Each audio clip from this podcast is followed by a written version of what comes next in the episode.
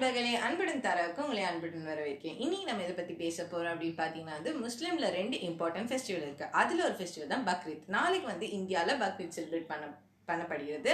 ஆனால் வந்து பார்த்தீங்கன்னா வேர்ல்ட் வைடில் இன்றைக்கும் நிறைய கண்ட்ரி செலிப்ரேட் பண்ணுறாங்க ஆனால் வந்து எதுக்கு இந்த பக்ரீத் செலிப்ரேட் பண்ணுறோம் அப்படிங்கிறது தான் வந்து இன்றைக்கி நம்ம பாட்காஸ்ட்டில் பார்க்க போகிறோம் ஸோ ஃபர்ஸ்ட் வந்து அந்த காலத்தில் வந்து ப்ராஃபெட் இப்ராஹிம் அப்படின்ற ஒருத்தர் இருந்தார். அவருக்கு வந்து ஆஹ், அல்லாஹ் ரொம்ப ஒரு டெடிகேஷன் ஒரு பற்று ஒரு ஸ்பிரிச்சுவலான பர்சன் அவரோட சன் பேர் வந்து இஸ்மாயில். என்ன ஆச்சுன்னா வந்து காட் அவரோட ஸ்பிரிச்சுவாலிட்டியை பார்க்கறதுக்காக அவர் சன்னை வந்து சாக்ரிஃபைஸ் பண்ண சொல்லியிருக்காரு காடுக்காக ஸோ இவரும் வந்து காட் தான் இம்பார்ட்டன்ட் அப்படின்ட்டு அவர் சன்னை வந்து சாக்ரிஃபைஸ் பண்ணலான்ட்டு ஒரு மவுண்டைன் மேலே கொண்டு போகிறாங்க அப்போ வந்து அங்கே நைஃப் இருக்குல்ல அதாவது அவங்க சன்னை சாக்ரிஃபைஸ் பண்ண அந்த நைஃப் எடுத்து அவர் வெட்டும் போது அந்த நைஃப் அது வெட்ட அவர் சன்னை வெட்டவே இல்லையா? ஓகேவா ஸோ அப்போ காட் சொல்கிறாரா இல்லை உன்னோட ஸ்பிரிச்சுவாலிட்டியை நான் செக் பண்ணதா? இந்த மாதிரி சொன்னேன் அப்படின்னு சொல்லிட்டு அந்த மவுண்டைன் வழியாக போகிற ஒரு கோட்டை வந்து ஸோ இப்போ சொன் சன்னுக்கு பதிலாக அந்த கோட்டை வந்து நீ சாக்ரிஃபைஸ் பண்ணிடு அப்படின்னு சொன்னாங்க.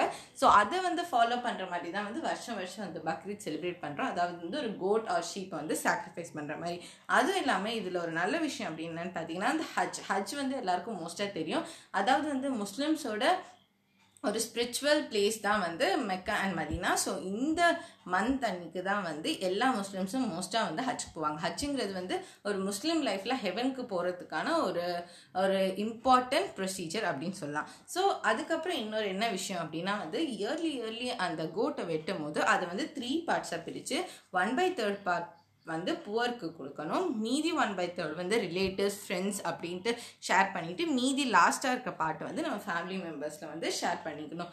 அதுவும் இல்லாமல் இப்போ இந்த இப்ராஹிம் வந்து அவங்க சன்னை கூப்பிட்டு போனாங்கல்ல அந்த பாத்வே தான் வந்து இப்போ வந்து அந்த ஃபுட் ஸ்டெப்ஸை ஃபாலோ பண்ணி தான் வருஷம் வருஷம் எல்லாரும் ஹஜ் போகிறாங்க ஸோ இதுதான் வந்து பக்ரீத் செலிப்ரேட் பண்ணுறதுக்கான ரீசன் ஸோ இத்துடன் விடைபெறுவது உங்கள் அஜய் தாரா.